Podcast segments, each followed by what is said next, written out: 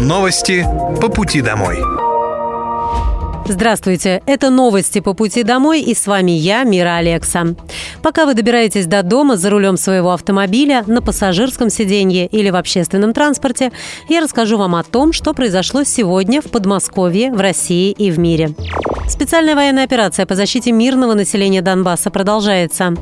На Купинском направлении потери противника за сутки составили до 85 украинских военнослужащих, два танка, две боевые бронированные машины, орудия Д-20, а также две самоходные артиллерийские установки 2С-1 «Гвоздика». На Краснолиманском направлении уничтожено до 65 украинских военнослужащих, две боевые бронированные машины, пикап, две гаубицы Д-30. На Донецком направлении противник потерял до 460 военнослужащих убитыми и ранеными, три танка, две боевые бронированные машины и 12 автомобилей. В ходе контрбатарейной борьбы поражены две артиллерийские системы М777 производства США, самоходная артиллерийская установка «Краб» польского производства, два орудия Д-20, а также самоходная гаубица «Акация». На южнодонецком направлении уничтожено более 70 военнослужащих, два автомобиля, гаубица «Гиацинт-Б», гаубица «Мста-Б». На Херсонском направлении в результате огневого поражения ВСУ потеряли до 65 военнослужащих, 12 автомобилей, гаубицу Д-30, а также станцию радиоэлектронной борьбы. Средствами ПВО сбиты два истребителя МиГ-29 и один штурмовик Су-25 воздушных сил Украины. Перехвачено два реактивных снаряда реактивной системы залпового огня «Хаймерс» и уничтожен 31 беспилотный летательный аппарат. Большая программа модернизации дорог и транспорта началась в Подмосковье около 10 лет назад. Открыли ЦКАД, скоростные маршруты МЦД, запустили важные концессионные и другие проекты, отметил губернатор Андрей Воробьев в эфире телеканала «Россия-24». Наш президент с 2012 года дал старт проекту развития московского транспортного узла. Сюда входит радикальное расширение, модернизация, строительство и дорог, и железнодорожных путей, и автомобильных дорог, и концессионных дорог, и подвижного состава, как железнодорожного, так и автобусов. То есть это важнейшая программа, которая направлена на решение проблем качества жизни в контексте транспорта, перемещения, все то, что определенное время было недоразвито, я бы так сформулировал. Сегодня мы действительно открываем и МЦД, и построили порядка 40 железнодорожных э, переездов, которые очень важны для населенных пунктов. Строим концессионную дорогу, одну, вторую, третью, и самое главное, ИЦКАТ, и М12, и ЮЛА, которую мы запустим по востоку Подмосковья, 45 километров. Все это позволяет развиваться и экономике, и экономить время каждому человеку, делать удобным. В следующем году мы серьезно решим вопрос э, Мытищинского узла. Это и концессионная дорога, порядка 17 километров, и реконструкция Пироговского шоссе. Все это в совокупности тоже очень важно для этого густонаселенного муниципального округа. Строим дороги и а, видим, что это очень востребовано и дальше. Построили ЦКАД, сначала было машин немного, сейчас ЦКАД загружен, нужны дополнительные развязки на Дмитровском шоссе, на а, восточном направлении. Нужны новые концессионные дороги. Обсуждаем с правительством и огромное спасибо. Там у нас а, тоже серьезные партнеры, серьезный настрой по развитию Подмосковья. Подмосковья. В партнерстве с Москвой реализуется много масштабных проектов, которые значимы для всей большой системы транспорта. Обсуждаем с правительством и огромное спасибо. Там у нас серьезные партнеры и серьезный настрой по развитию Подмосковья. Только в партнерстве можно добиться чего-то заметного и существенного для такого большого региона, как Подмосковье, подчеркнул Андрей Воробьев. Бюджет Московской области составляет 1 триллион рублей. В следующем году, благодаря федеральной помощи, он будет больше, сообщил губернатор региона Андрей Воробьев. Он отметил, что Подмосковье, как и каждый регион, делает все, чтобы малый, средний, крупный, в том числе технологический бизнес и самозанятые чувствовали себя под опекой.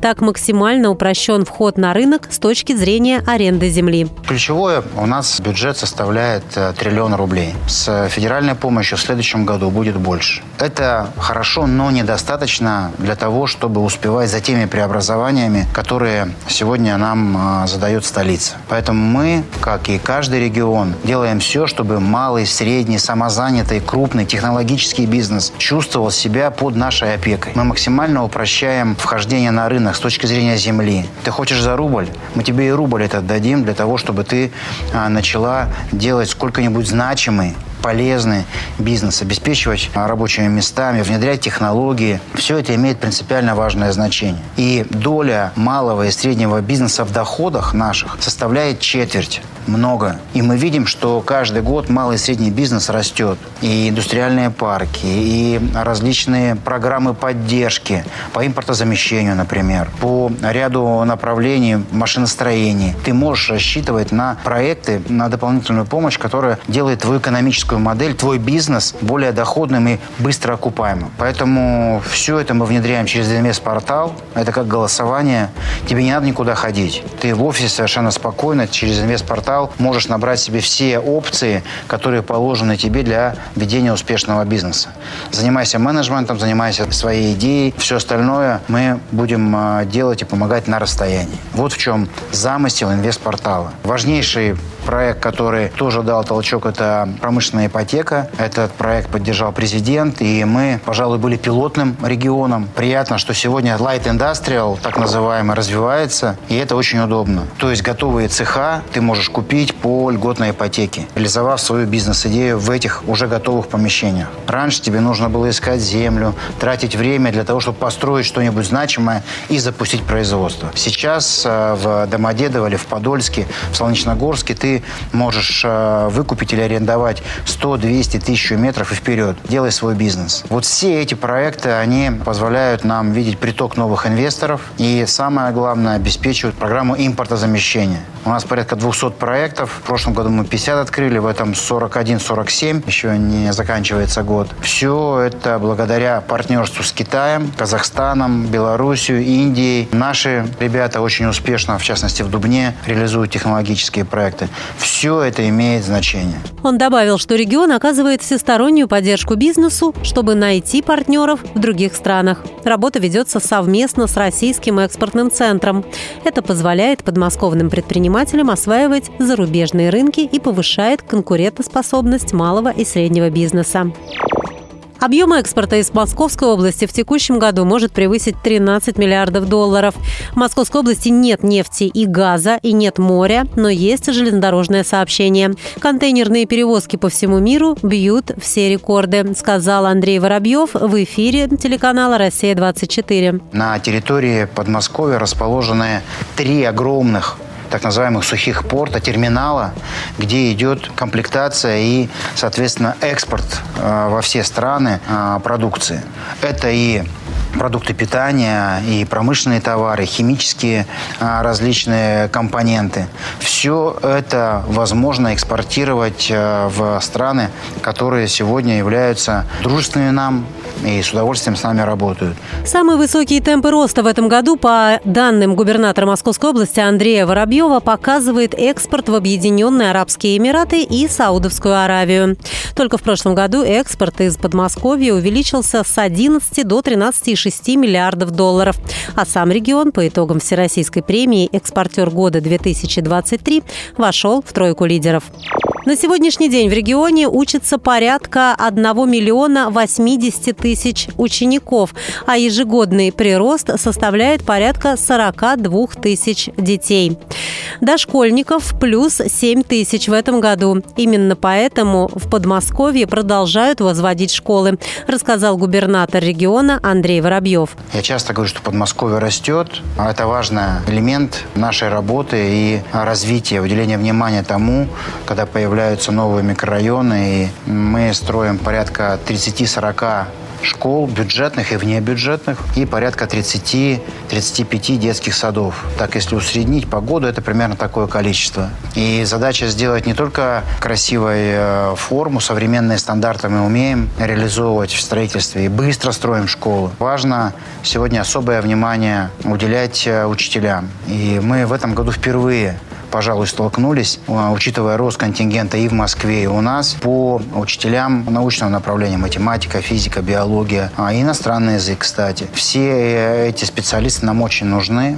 И кроме того, что мы строим большое количество школ, мы понимаем, что качество образования обеспечит нам конкурентоспособное такое положение. Поэтому вкладываем в образование, в олимпиады, в наших ребят. Они показывают хорошие результаты. Мы очень благодарны и учителям, и ребятам, и родителям, которые стоят за спиной ребят, поддерживая их. Также, по его словам, в области создают и развивают три образовательных кластера на базе гимназии имени Примакова в Одинцове, на базе физтех-лицея имени Капицы в Долгопрудном, а также новый проект «Технолицей» имени Долгих в Истре. Развитие образовательных кластеров в Московской области позволяет внедрять современные методики в обучение детей, тем самым помогает ученикам раскрывать свои таланты. Губернатор также подчеркнул, что в эти кластеры набираются лучшие преподаватели. Подмосковный детский лагерь Литвинова вошел в топ-10 лучших лагерей России. На Всероссийском форуме детских лагерей «Большие смыслы» в Анапе подвели итоги первого всероссийского конкурса «Лучший детский лагерь России-2023» и назвали топ-10 лагерей страны. Подмосковный оздоровительный комплекс Литвинова вошел в десятку лучших детских лагерей России. В центре создана отличная инфраструктура, есть боулинг и бассейны, а этим летом в Литвиново по поручению губернатора региона Андрея Воробьева по бесплатным путевкам отдыхали дети участников СВО. Всего в конкурсе приняли участие 119 организаций отдыха и оздоровления детей. Жюри оценивали такие критерии, как инфраструктура, уровень безопасности, комфортное проживание, наличие программ воспитания и развития, условий для оздоровления, положительных отзывов от детей и родителей и других факторов, подтверждающих эффективность работы лагеря. Это были новости по пути домой, и с вами была я, Мира Алекса. Желаю вам хорошей дороги и до встречи. Новости по пути домой.